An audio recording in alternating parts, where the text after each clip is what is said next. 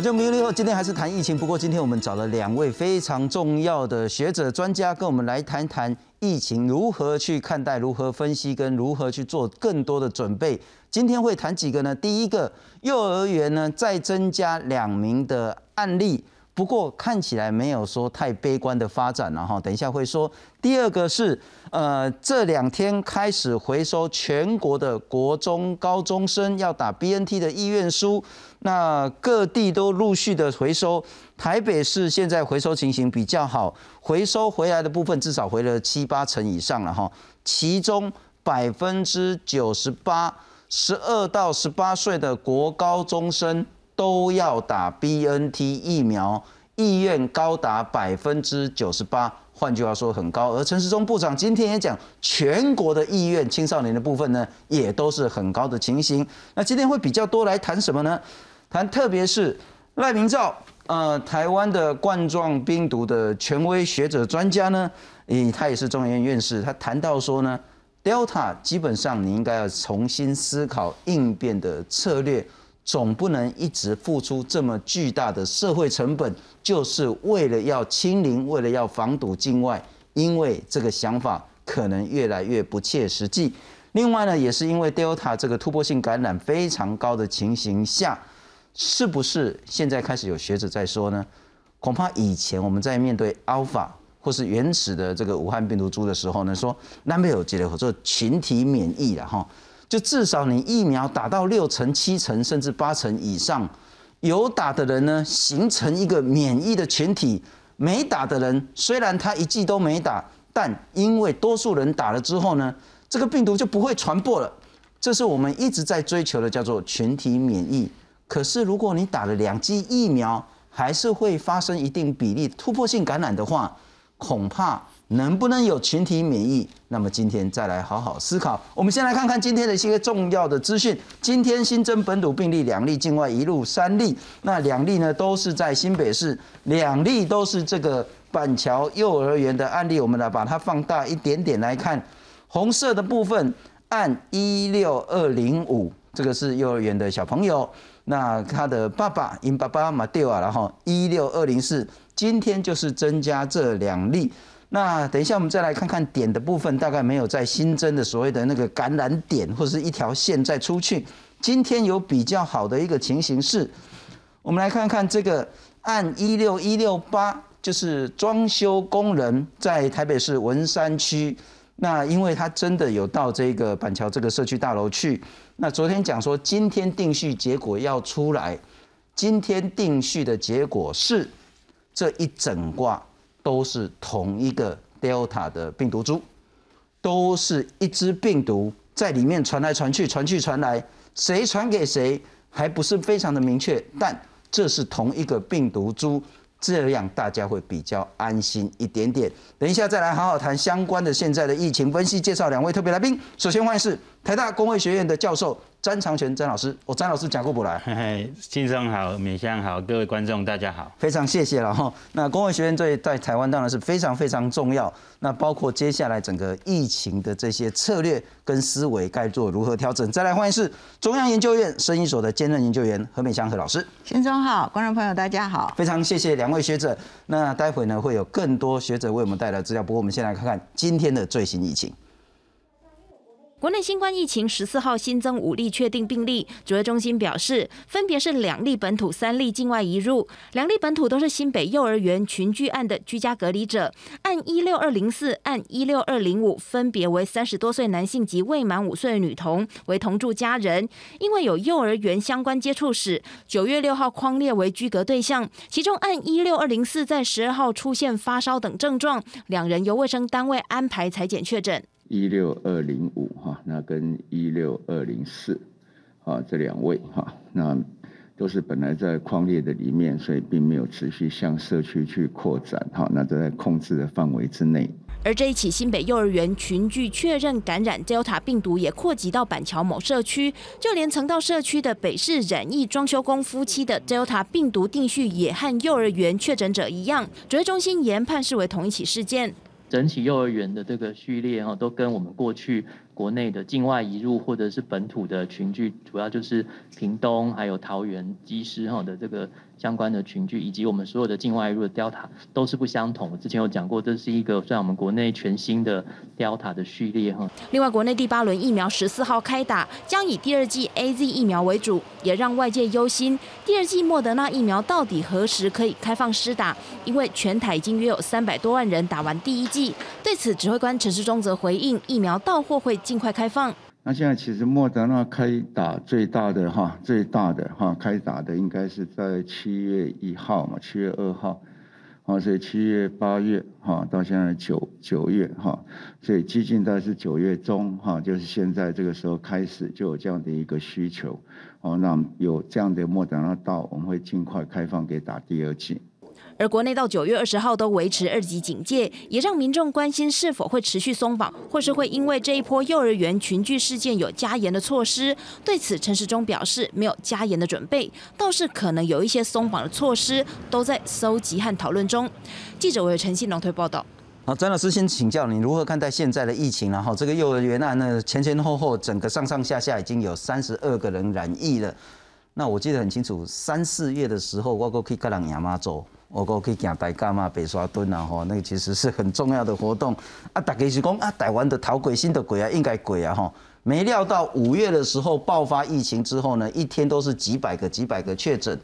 我们现在的情形是比较接近台湾5月那时候暴风雨前的前夕，还是比较接近上个月在屏东枋山，就是也是 Delta。但是很快的把它挡下来，很快就没了的这个仿山的这个情形，咱即嘛是到底爱放心嘛，是爱烦恼。呀，从这个病毒株看来，那当然是另外一波的流行嘛，好，跟5月的 Alpha 是不太一样的。那从这个我们叫做群体聚集感染的情形，你可以看到这个情形跟发生在我们周边国家的，我观察比较多的新加坡、澳洲、纽西兰都一样。譬如，特别是新加坡，它那个聚集都比我们还大，所以这个 Delta 有一个特性哈，譬如说，它一群人感染的时候，因为它的传染速度非常的快，所以呢，你会看到那个聚集很大，所以这是非常典型的一个这个群聚的感染。那很高兴就是说，从阿华的流行，我们5月多以后阿华流行，从彰化县开始做起的，叫做精准疫调，里面。非常成功的练习的时候，接触者的接触者把它框列，所以这一次新北市跟台北市都做得不错，就是说都把它假设是 Delta， 因为我们这个 whole genome 的 sequencing 我是觉得速度有点慢，所以我们出来的比较慢，不敢去判断一些个案的时候，是宁可信其真，所以它这个框列这个接触者的接触者把它都。框列起来、隔离起来的时候，我们就会说新发生的个案是在隔离当中发现，而不是在社区当中被你发现。这是很重要的一个，就是说你不会再继续传下去。第二个就是说，你如果这样一直追到同一个源头，那你就说整个群聚是有一个源头开始的。那国际上我们常常在分，就是说，有源头的感染跟在社区里面不明的找不到源头的，那这样的时候就可能有第二个聚集会再产生哈。所以我们现在观察，就是说，以学理来讲，不可能只有这个 cluster， 所以一般这个做法是说，他们去过的足迹就要很广泛的去筛检。那譬如说澳洲、纽西兰，他们常常就公布了热区，然后就告诉所有去热区过的人，有症状的一定要出来筛检，没症状的也鼓励才筛检。就是说，我们要抢在病毒让我们发病又再传下去的那一个时间点之前呢，我们找到这个个案又把它隔离起来。所以我觉得目前在新北市这样做是不错的，因为它在过去广筛的这个基础上去。扩充成这一次这样哈，然后也把整栋大楼这个是这个好像整个社区有感染一样，把它这个封起来，然后人移走，然后去清消，这些动作都会让我们有一个开始在因应 Delta 的一个机会。换句话说，这一次的危机是幸好我们第一个料敌从宽，第二个料敌从速，对，我们框得更大，然后呢办得更快，对。那其实如果大家还有印象的话，上个礼拜的时候，大家讲哇，这个由基因开始出现这个代志，啊，那到底是 Delta 还是 Alpha， 大家唔知。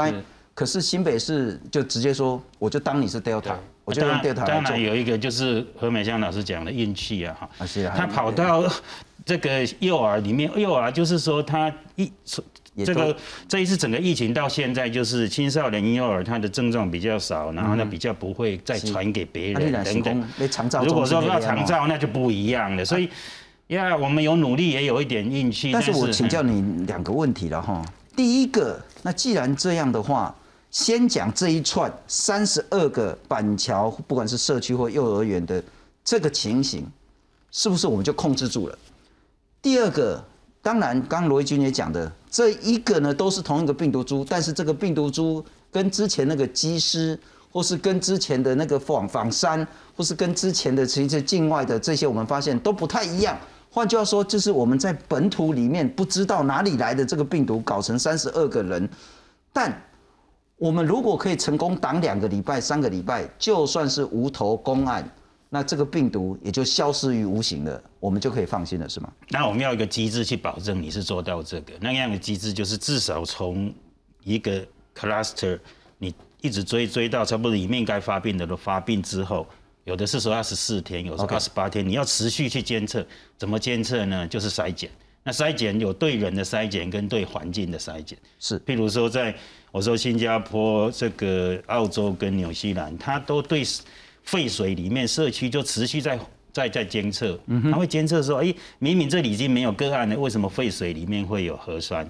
然后它就会怀疑说还有，然后就要扩大筛检。所以对付 Delta 的一个很重要的工具就是广筛再广筛，然后宽列这个你可疑的人，然后鼓励所有自己认为有可疑的人都出来筛检，那这样持续一段时间才能达到你讲说，是不是这一波被我们控制住了 ？OK， 但是我是不这么乐观啦，我比较觉得说，很像是一个疫情的开始，所以我们要非常小心，因为很多地方一开始都像我们这样，了解啊，待会再请教一下詹老师。如果是这样的话，那我们接下来要做什么？我请教一下何老师了哈。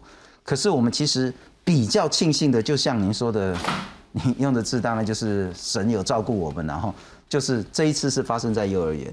如果是在长照机构，恐怕就不是那回事。长照机构不是打疫苗的，拍谁突破性感染，而且还有很多老人家其实没有打到第2剂。我们来看看现在这个点呢，其实增加2例，但是点或是那个线并没有再增加。它还是在社区大楼跟幼儿园是主要的2个传染地点，不管是社区接触。那今天比较好的消息是说，装修工人的病毒呢，可以证实就跟这整个32挂的是一样的，所以就比较安心一点点。那同住者跟职场接触的这个线呢，大概也都是维持住。换句话说，而且今天都是说在隔离期间被发现的，也就是我们可以比较乐观，这个案子大概就接近尾声了。这个案子应该可以这么说， okay. 但是这个案子的源头不知道，所以这个问题就是那个。当然，很多人很希望去讲源头就是这个埃及父亲。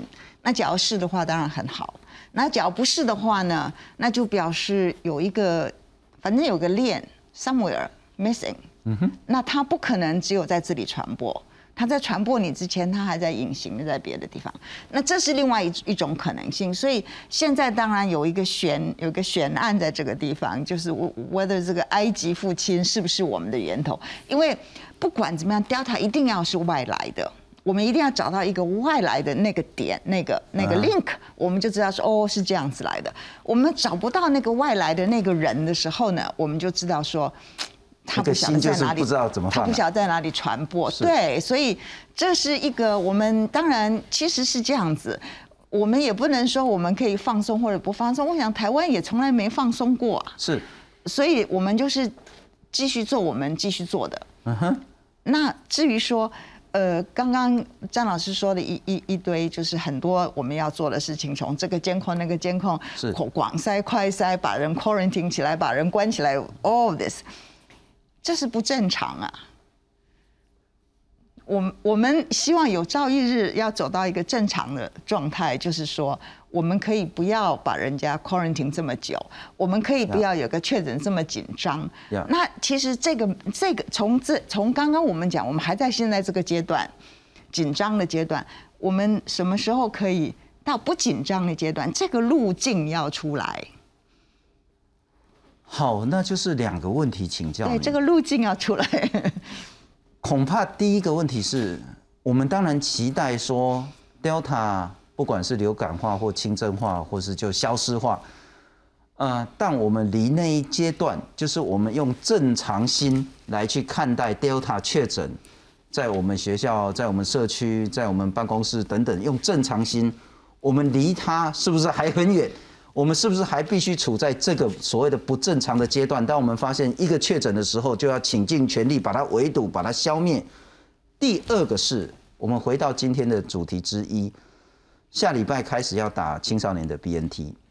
那今天看到的是意愿非常非常高，台北市有高达98%的意愿。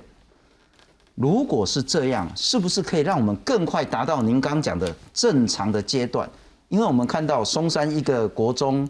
松山区一个国中确诊，松山区好几个学校就要预防性的停课。我们看到新北市这个幼儿园，新北市好几个幼儿园跟学校就得预防性的停课，我们会很紧张，很紧张。假设青少年第一剂的覆盖率可以高达不管是4、5、6、7、8、9成，是不是我们就可以离正常面对 Delta 更近一点？那个本身不是一个。很重要的一步，就是说施打青少年的部分，不是把我们带到那里一个很重要的。有些东西我们做满了之后，它是让我们跳了一步。这个东西，我也不能跟你讲说嘿我好啦，可是我也不能跟你讲说这个让我们跳了一步，它就是有效，但是没讲就有效啦，没讲就有效哎。OK， 好好。因为什么？因为等一下你可能可以看一下你施打一剂，那预防。确诊的能力是多少 ？On the average 大概是50%，一剂预防确诊。我们所谓现在大家就在讲说什么没有免疫群组免疫没有什么，那就是预防确诊的能力嘛。是你现在预防确诊能力 on the average 只有50%的时候呢，那你能期待它怎么样？本来有10个人会感染，你需要去关10个学校或什么，你现在就是少掉一半，那能怎么样？它不是一个 increment， 没有说一个大步。真正的一个大步是说，我们可以接受。为什么青少年感染我们会不放心？因为我们会说，青少年会带回家给他的阿公阿嬷，阿公阿嬷还没有打好。我们就在这个圈子里面，还在这里打转。假如阿公阿嬷都 cover 了，那好了，你来，阿公阿嬷也会被确诊啊，可是不会重症，是也没死亡，那我们就比较有备无患了，那就不一样。就是对这个未知，对这个未来，它可能的发展，我们的态度，我们的这个对它的这种紧张或放松的心情是完全两样情的。我想我们是要回归那个疫苗的本质嘛，哈。当初这几支疫苗在开发的时候，在临床试验，在那么短的时间，然后能够做得这么成功，它很重要的那个结果是说，会避免死亡，避免重症，啊，避免这个有症状的感染这样。所以他当初并没有用这个会不会降低感染来作为最主要的指标嘛？那所以要怎么去发挥疫苗最大的功效，就是要保护那些感染之后会重症、会住院、会死亡的人。那在这一次的全球大流行里面，我们必须要学到一件事情，就是说。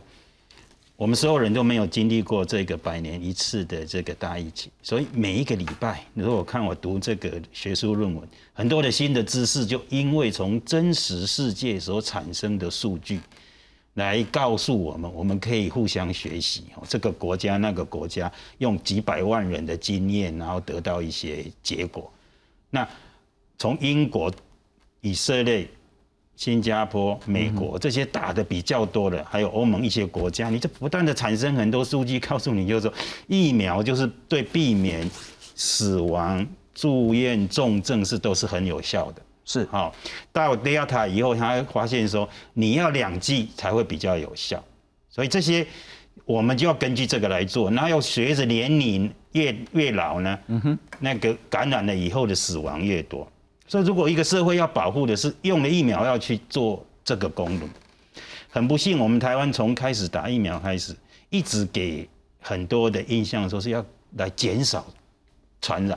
OK， 你看看那个北农事件，然后就讲说啊，你赶快那个这个筛检完以后，帮他们打疫苗，他给人家一个错误的观念，说好像这样会减少它的感染。那你知道疫苗打完都要14天才有效，啊，你2剂要打完才会更有效，所以一而再再而三就是。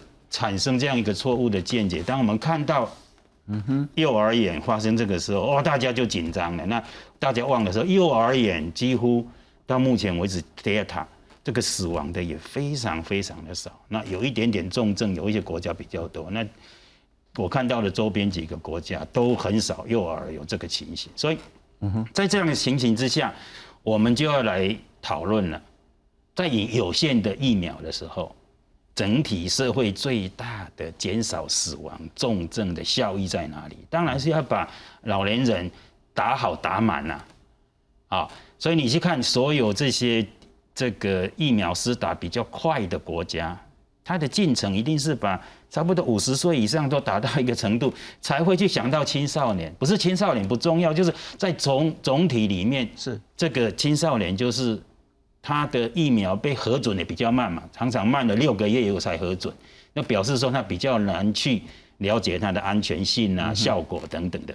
现在12岁以下的要更慢了，所以你就说我们如果一个是后进的这个施打疫苗的国家，我们就跟着人家这样打，是。更何况我们是一个疫苗非常不足的国家，供需失衡非常多的时候，我们如果理性大家来谈，就可以这样做。不是说青少年这个慈济捐的 BNT， 它本来就是要，现在只有 BNT 可以给这一群人用，但是不是第一先优先用？了解。我再聚焦2位学者的一个意见，我看起来好像是共同的意见，那我把它聚焦说，是不是我们做的这件事？台湾才有资格去谈我们要如何用正常心去面对 Delta。我们来看看这个数据，这个数据是统计到9月6号，不过看起来也是最新的数据了哈。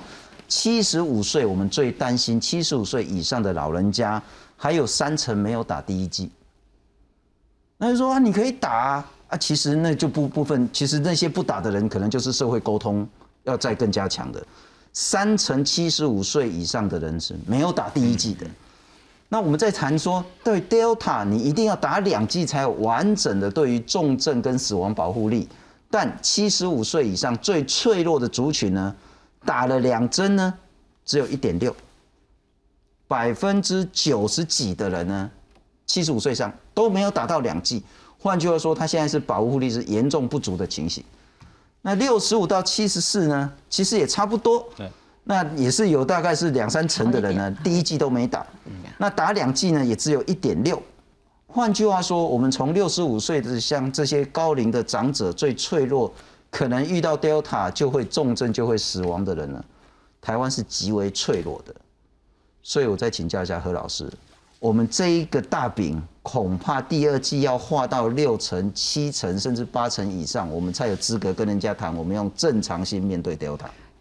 这1剂，对我今天其实我有听到陈时中回应赖明照的说法，说我们什么时候可以与病毒共存？他说我病毒覆盖率要80%，他有说这个。然后我就在想，80你什么意思？因为现在我们在讲覆盖率，其实我们都讲1剂。所以他若是讲1剂，那我也没问题，覆盖率80%，那要加上附带条件，就是80%再加上。你记得我们最开始的时候有一张1到几类，总共加起来是1300万人，是那个就是我们必要施打的。原来我们也就准备2600万剂、2500万剂，就是给他们施打的。那一群人呢，就是1300万人呢，就是原来它是1到9类，如果我没记错，对，它是 original 第9类好像就是有一些那个特殊共病啊，对，然后年纪轻一点，是，所以总共加起来1300万人，所以你现在就知道说它的8成呢就是2000万人，1900多万人 overall 每个人一剂，然后再来1000，这是我说的，我要加1300万人要2剂，所以基本上我们需要有3000万剂以上的疫苗在什么时候？那这个就是你要去想嘛，你可以拖到明年，但是我最好就是今年年底。假如这个样子的话，你现在先打谁，我们都没问题。你先打小孩子，反正到时候足够的疫苗，这些人都可以施打了。是。不过我们还是这个灰的啦，这个我们已经讲了几次了。他为什么不来打？这个是有一个 disparity， 就是一个差距。这是什么差距？知识的差距，资讯的差距，什么差距？我不知道。那这个就是要每个地方看起来，指挥中心好像也开始感受到这一点，因为最近他们施打年长的人呢，他就也可以不用照册，就直接给卫生单位，然后让他们自己去填，去找这些老人。是。所以表示他们也开始意识到说，这个最后这几里路，这个不是一里路，这个好多里路，最后是要回归到地方的原来的那些脉络。是。不过有一件事情比较不幸，就是我为了这件事，我就去看一下，我想我们流感疫苗都打得那么满意，去看我就看说覆盖率多少，52%。对。就是65岁以上的老人就52%，所以那个脉络本身可能还是不大够的，我们还需要再有多的。我们大概还是有一半的老人家就是不想打。对，那个我们一开始设定流感的标准作为这次的标准，说是6成，那不行啊，所以我们现在要修正的战略就是说，在阿华的时候，国外的一些经验就是75%，结果 Delta 来。现在的普遍的想法说，最好是9成。好，所以以新加坡为例，他就去像这样一个年龄层，一岁这样去看，要把它打到9成以上，所以他就居家的这个接种队，只为了一个老人他也要去打。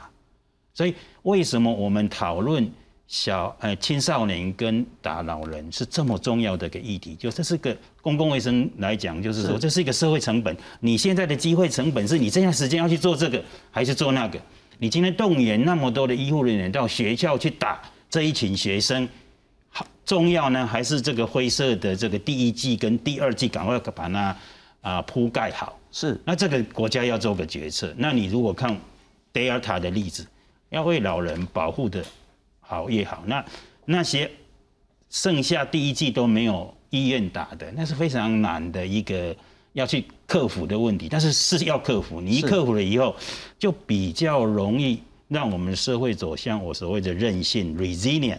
这个时候你可以向新常态走，对不对？你就说你整个社会的这个高龄族群的覆盖率到一个程度以后，是你比较敢承受年轻人的感染。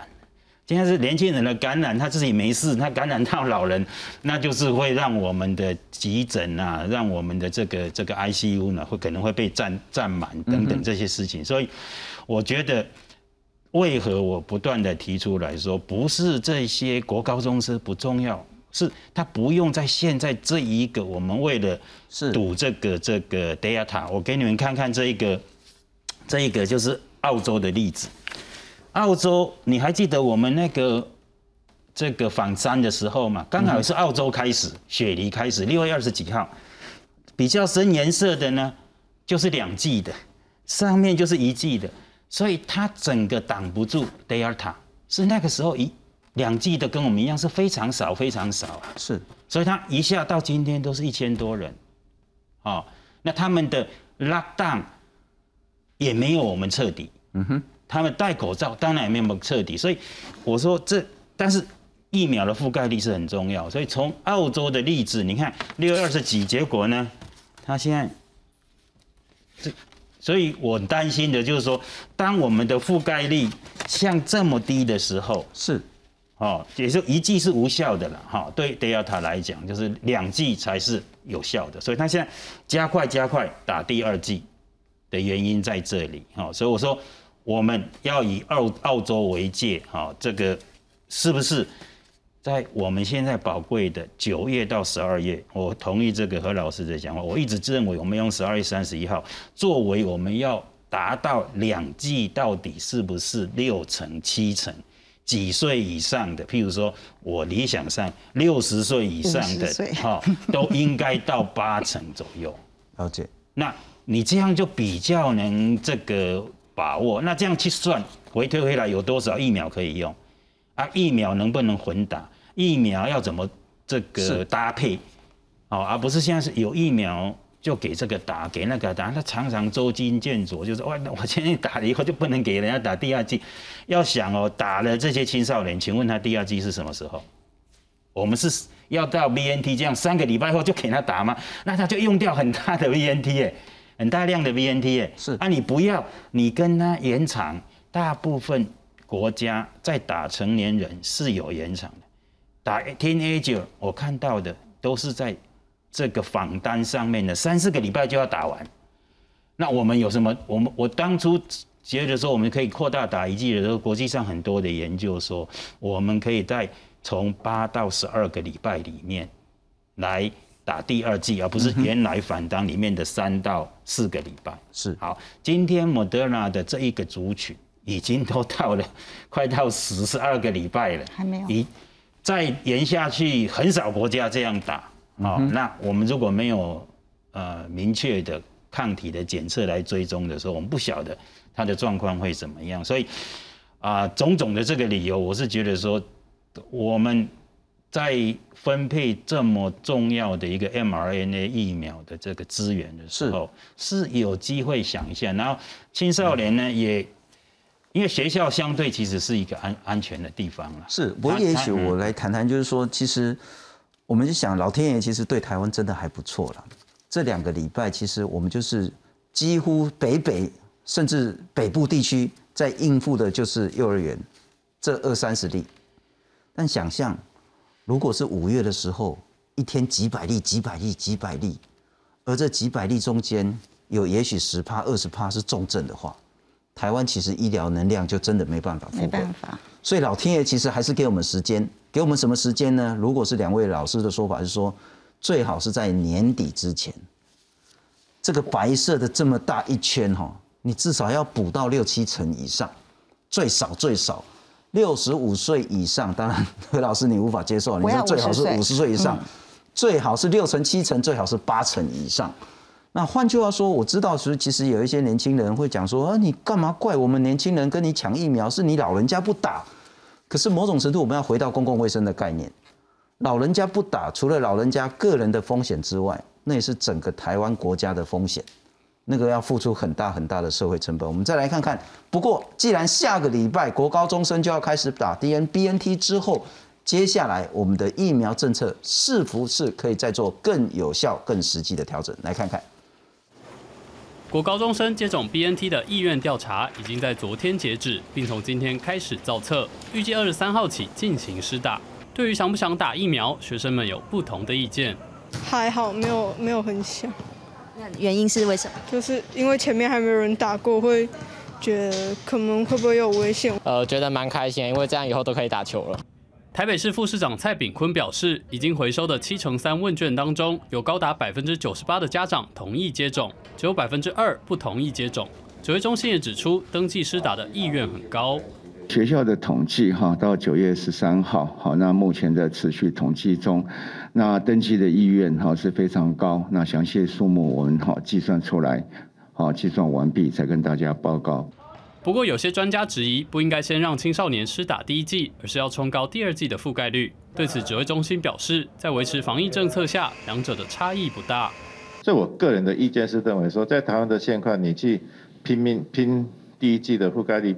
比较高，跟少数的人打第2剂的话，它两者的政策差异对我们的控制并不一定很重要，更重要的是要持续去戴口罩这些防疫政策。啊，何老师还是要请教你，不管是第一剂跟第二剂的覆盖率哪一个重要，以及说青少年疫苗政策。不过我们先来看看，昨天我们有谈到英国的政策呢，其实它只给16到17岁的这个年轻族群，16岁以下就没打了哈。不过呢，今天政策有一些调整了，在现在呢，英格兰地区从下个礼拜开始，它也要往下打了，从12岁到15岁，这是英格兰地区了哈。他们就可以来接种疫苗，不过苏格兰、威尔士跟北爱呢还没有决定要不要打。换句话说，其实我们有一点比英国还要早嘞，我们是比他更强、更前的呢。你怎么样看待这件事？是这样子，我觉得父母亲或者是刚刚黎彬寅讲了，他们所讲的要用这个疫苗给高中生来施打，所要用希望他来发挥什么效果？感觉上他们对数据的拿捏没有很清楚。第一件事情就是说，我们先从家长的角度来看这个怎么用这个疫苗。这个疫苗到现在为止，在青少年呢，我们并不知道它预防重症跟死亡的效率，当然是有一点资料了在这个地方，但是那个是很 limited， 因为其实把那个跟老年人来比，其实是相差很多。第一点，那第二点，其实最重要的就是说，我们要它来阻隔传播。小朋友就说我打了疫苗，我就可以去打球，这也是不对的想法。这显然小朋友被给了一个不对的资讯来做了一个选择。我打了疫苗，我还不能去打球啊！你本来就可以去打球，你还是要戴着口罩啊！你什么都没有改变啊！好，什么都没改变，你还是可以去打球，你还是要戴着口罩，你还是受各式各样的限制。现阶段了解，因为疫情就是在嘛，你就是会被确诊嘛，确诊了之后他就是要隔离，然后学校就要停学，你还是会突破性感染，对，完全就是没有改变。那再来就是一件事情，我觉得很少人在台湾的这父母亲，现在这40岁的父母亲、30岁的父母亲有 teenager 要去打这个疫苗，他去签那个字之前，他到底知道多少？我们怎么不会去做一个 survey 呢？然后说你对这个疫苗认识多少？第一件事情，你知不知道这个疫苗到现在人类他给在我们人类的经验，就是从去年12月到现在9月都还没过完。过往所有的疫苗，它 approval 的时间，第3期之后都要追踪到2年。我们还是有一些疫苗上市了之后，发现它有各式各样的问题之后啊，而且是1-2年后才看到，然后再把它下架。那现在我们已经知道有心肌炎。这个心肌炎我们都说哦没事，因为美国没有人死亡，这个100万人里面就是100万剂里面会有多少人，男的多少，女的多少，这个数字都在那里。可是没有人告诉你说那长期的效果，我们最不喜欢的，在科学家最不喜欢的是不知道机制。我们不知道机制是 RNA 疫苗是怎么从疫苗刺激到这个。这个新的发炎，它是心膜的发炎、心包膜的发炎，或者心肌的发炎，两个都不好啊。因为长期最坏的结果，它就是 become fibrotic， 然后它这个肌肉就不再是肌肉，它只是纤维。那这是最坏最坏的状况。那小朋友10几岁的小朋友，他有很长的时间在他的前面，我为什么要给他这个没有？要让他去面对这种未知。这个未知是它可能是0，可是我们不能确定它是0啊。就是这是以一个父母亲的这种立场的话，我就会对于这样子的疫苗打给我家的小朋友，我宁愿让我们老人都来试一试，然后再来观察1-2年，让我们知道到底怎么样。毕竟我们的未来的时日是短一点。我们要用这个东西来换给年轻人的安全，我觉得这个是没有人去告诉我们的父母亲的。讲这个也不是说，告诉你他真的是那么不好，好到不能打，只是这种未知的风险。当然还有很多数字，我们也看到说，那种急性的在短期内，在一个比较安全的地方，我们其实可以看这样子的数字。昨天你们可能有看到，是这个东西，就是说你去估算出来呢，啊，大男孩是对，就是打第二剂那个男孩是162嘛，然后呢你就看上面左边左边这些，那就是住院你得到 COVID-19 住院的几率是如何？那住院的几率当然就是 depend on 你这个盛行率是多少多少，所以怎么看你都觉得，哎，这至少短期内哈，在几天之内去看，好像你去施打疫苗，你的这个。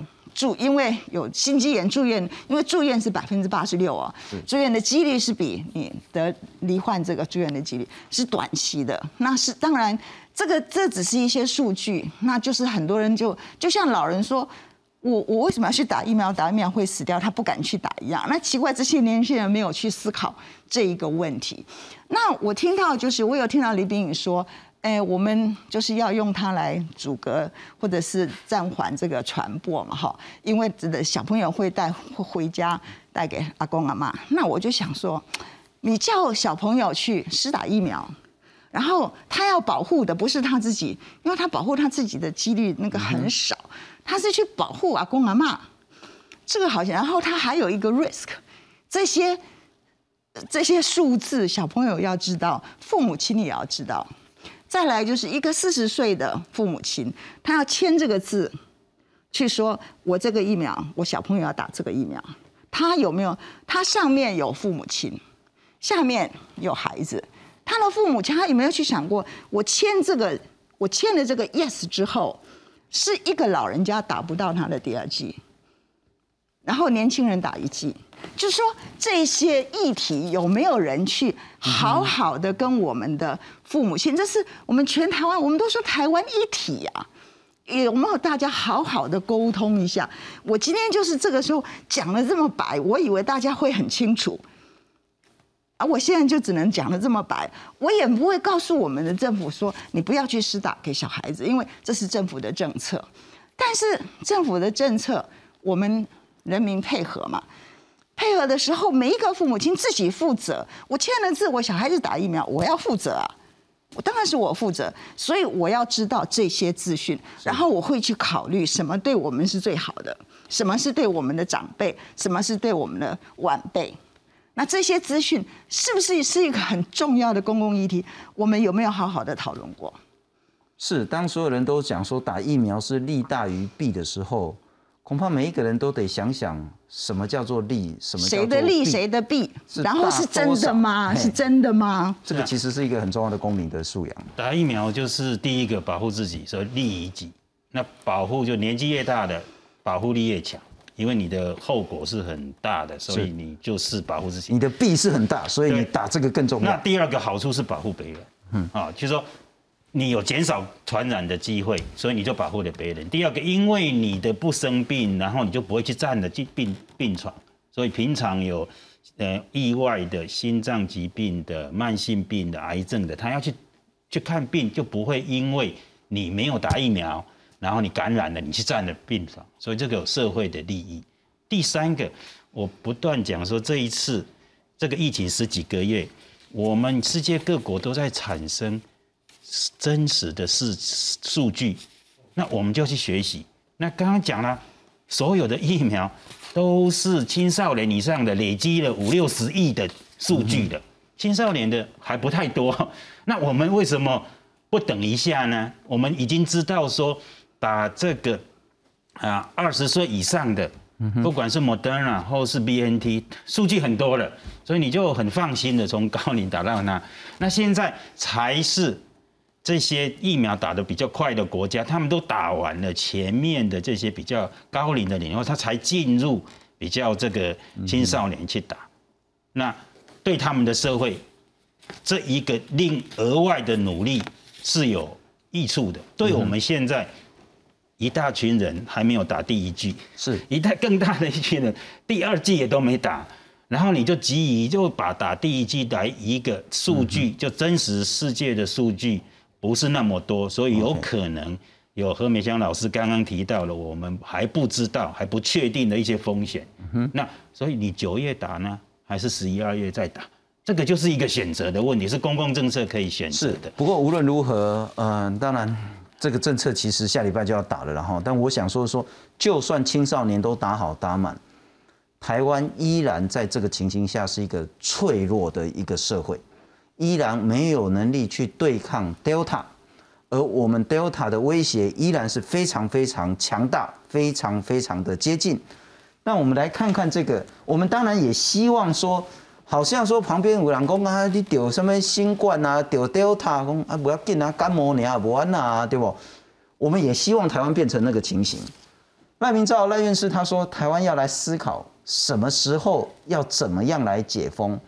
他说呢，新冠肺炎病毒还在变异，那依照演化的方向，大概在1-2年之后，毒性就会减弱，不会越来越强。那至少呢，在疫苗跟新药不断上市的情形下，1年就可以控制疫情。病毒给我们最大的好处跟贡献就是大家都戴口罩了，也因此像是流感啊、肠病毒呢就减少很多很多。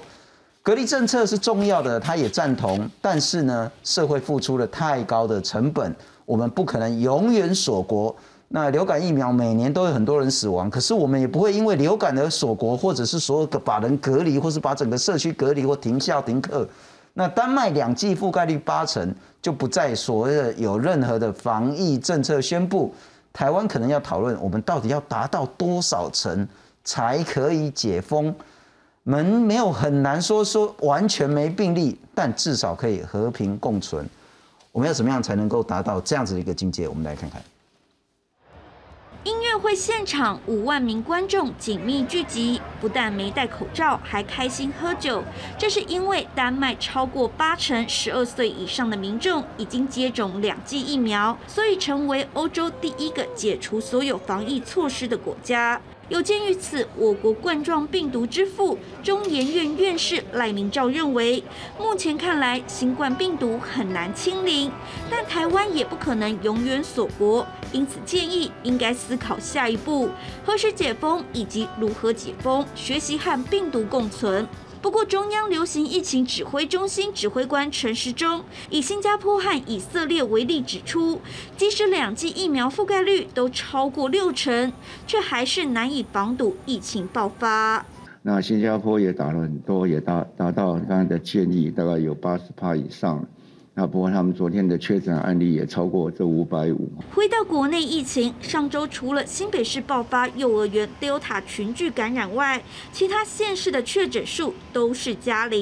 因此，行政院长苏贞昌指示指挥中心适度放松防疫管制，逐步恢复正常生活。另一方面，不少专家预测新冠病毒将轻症化、流感化。英国官方报告也指出，新冠病毒不大可能根除，目前几乎确定会出现超级变异株，最终让目前的疫苗通通失效。对此，国内专家表示，假设新冠病毒流感化，就会出现这种情况。很清楚，流感每一年新的流感病毒来的时候，都对去年的疫苗基本上是失效的，因为它已经被淘汰选择过了。那我们现在其实也一直在淘汰选择新的新冠肺炎病毒，从武汉株淘汰变成英国株，淘汰变成印度株、Delta株，这个趋势呢一定会继续进行下去的。指挥中心专家咨询小组召集人张尚纯表示，目前的确看到新冠病毒流感化的迹象，但很多国家的疫苗覆盖率不足，还是出现重症和死亡的案例，因此无法断定未来会轻症化，还是必须积极打疫苗并持续观察。记者综合报道。所以何老师那个问题就是，我们真的可以这么乐观？明年我们有能力解封，我们有能力过正常的社会、社交、经济生活了？我觉得就像丹麦已经实施了嘛，那丹麦会受到下一个威胁，就是真的是一个超级的病毒株进来，然后它的这个我们的疫苗也不行，它要从头来。可是我们也知道很多叫做next generation 的疫苗已经为明年在准备，所以今年要过嘛。赖老师比我有耐心，他说要1年以后就可以控制疫情解封。对我来说，大概就是要6个月。我可以给他比刚刚张老师说的多15天。为什么？我们过年是2月1号，你在2月1号减14天，就是最后那2剂疫苗的人要打进去，让这些老人的第2剂疫苗打进去，14天之后他受到比较好的保护，大家就可以过一个好年，就是让长者可以看到儿孙。这个是去年很多家庭做不到的，所以我是觉得就是当然，我们设一个目标，这个目标就是假定没有新的变种病毒，假定我们的疫苗进来是源源不断的进来之后，我们怎么善加利用？嗯哼，我刚刚提出来说，看起来我们要有一再，因为据说现在我们在手上在台湾土地上面的就是1000大概即将600万剂，总共有的已经打进去的跟现有的，所以依照我刚刚的估算的话，就是在我们有足够的疫苗1400万剂，那就是给我们3000万剂。嗯哼，3000万剂的疫苗大概就可以打到我们说的这些，有的再少掉一些人，就是没有办法那么理想了。这样子的话，我们就可以有一个比较正常的生活。3000万剂在台湾，而且是要比较精准打在高龄跟高风险族群身上。高风险族群要打2剂，其他的人是打1剂。我们看了一下这个，这是就是很多资料，非常非常的多资料，我们都很少仔细的去看它。你看这个是第一剂的 AZ， 这里不同的颜色。你看底下这个红的就是年长者，最上面这个呢，上面那个灰的就是年轻的，然后 BNT 也是一样，好，所以你在打一剂的时候，老年人跟年轻人的抗体反应是差非常的多的，那个年龄在右边那里。那可是你打2剂之后，你可以看到他们就很接近，而且非常的好。你看1剂 BNT 在小朋友身上就相当于2剂是非常接近的，所以这样子的说辞在告诉你什么？你现在大家都打1剂，连老年人也只有打1剂的时候，它是很无效的。了解，它是真的很无效，它根本也没办法保护，也没办法，就是非常的那个效力是非常的少的。所以这些我们都要有各式各样的考虑，仔细的看这些资料了。嗯哼，再来就是说，假如就是到了冬天，有些病毒可能会忽然出现，或者是 Delta 又像有什么地方就有了一个漏洞的时候，它忽然出现的时候，你会希望什么人去得到自然感染？最好都不要嘛。可是假如没办法的时候，最好得到的是年轻人而不是老人嘛，当然，对不对？因为他症状很轻。对，症状很轻。所以我们今天我要告诉大家，就是我们可以看清楚一下这个资料。虽然前一阵我在我的脸书上有告诉大家说，自然感染它是具有蛮好的保护性。现在我给你看数据，它非常的有趣。因为最主要是很多人在那边说东说西，说这个研究可能无效，它非常有效。这个若是我来 review， 一定让它过关，一定让它发表。他就是 retrospectively 在他的这个健保的资料里面就挖出一群人来，所以他就有3个研究。第一个研究就是控制施打疫苗跟自然感染的时间，就是在今年1月到2月打疫苗的一组人跟自然感染的一组人，然后他们确定他们在中间，他要选中间就是到6月1号之前没受到感染的人，然后他看6月1号到8月14号，这是 Delta 时期，它保护 Delta 的能力是如何？看到的是自然感染的感染率是1的话，注射疫苗的是13倍。然后再来就是问说，自然感染的这个 immunity 会不会减低？会减低。他若是不要控制同样时间感染，他把今年2月28号之前所有的感染人，就是去年感染更久的人，他就发现那个保护性就减掉了，是1.59。好，所以那这些就是告诉你说，然后再来就是说，已经感染过的人，你再给他施打1剂，他的保护性更少，就是0.，就是那个1的一半了。OK， 所以意思是说，有很多人看了这个说，那我们都不要打疫苗了，我们就等自然感染，不对。你一定要打疫苗。你只要是高风险族群，你就是比较像5月那一群人的话，你的致死率是5%以上，100个人里面要死掉5个人，是记得吗？是。所以你一定要过那五趴的关卡。年轻人也许可以说用那个比较低的自然感染。但老人家，你去给他自然感染，你就先死了。年轻人不会啊，所以当然还有一些研究就是说，先打一剂疫苗再感染如何？那个也是不错的。了解，了解。所以我的意思是说，年轻人你要先打一剂也没关系，但是你老人一定要打2剂，是一定，你不能让老年人也跟年轻人一起打1剂，然后告诉我们说你有80%的覆盖率。明确的防疫目标就是赶快把这些高龄者、高风险族群第2剂最好涵盖率至少60%、70%、80%在年底之前。不过我再请教一下詹老师了哈。大概现在其实大家在谈说，对 Alpha 对武汉也许会有群体免疫，但对 Delta 那个突破性感染那么高的情形下，你要说透过大多数人打了疫苗去保护那些没打疫苗的群体免疫，没想啊。如果是这样的情形的话，我们就不应该再去追求什么清零，我们就不应该去追求用最大的武力去防堵，我们恐怕要做的是其他事情。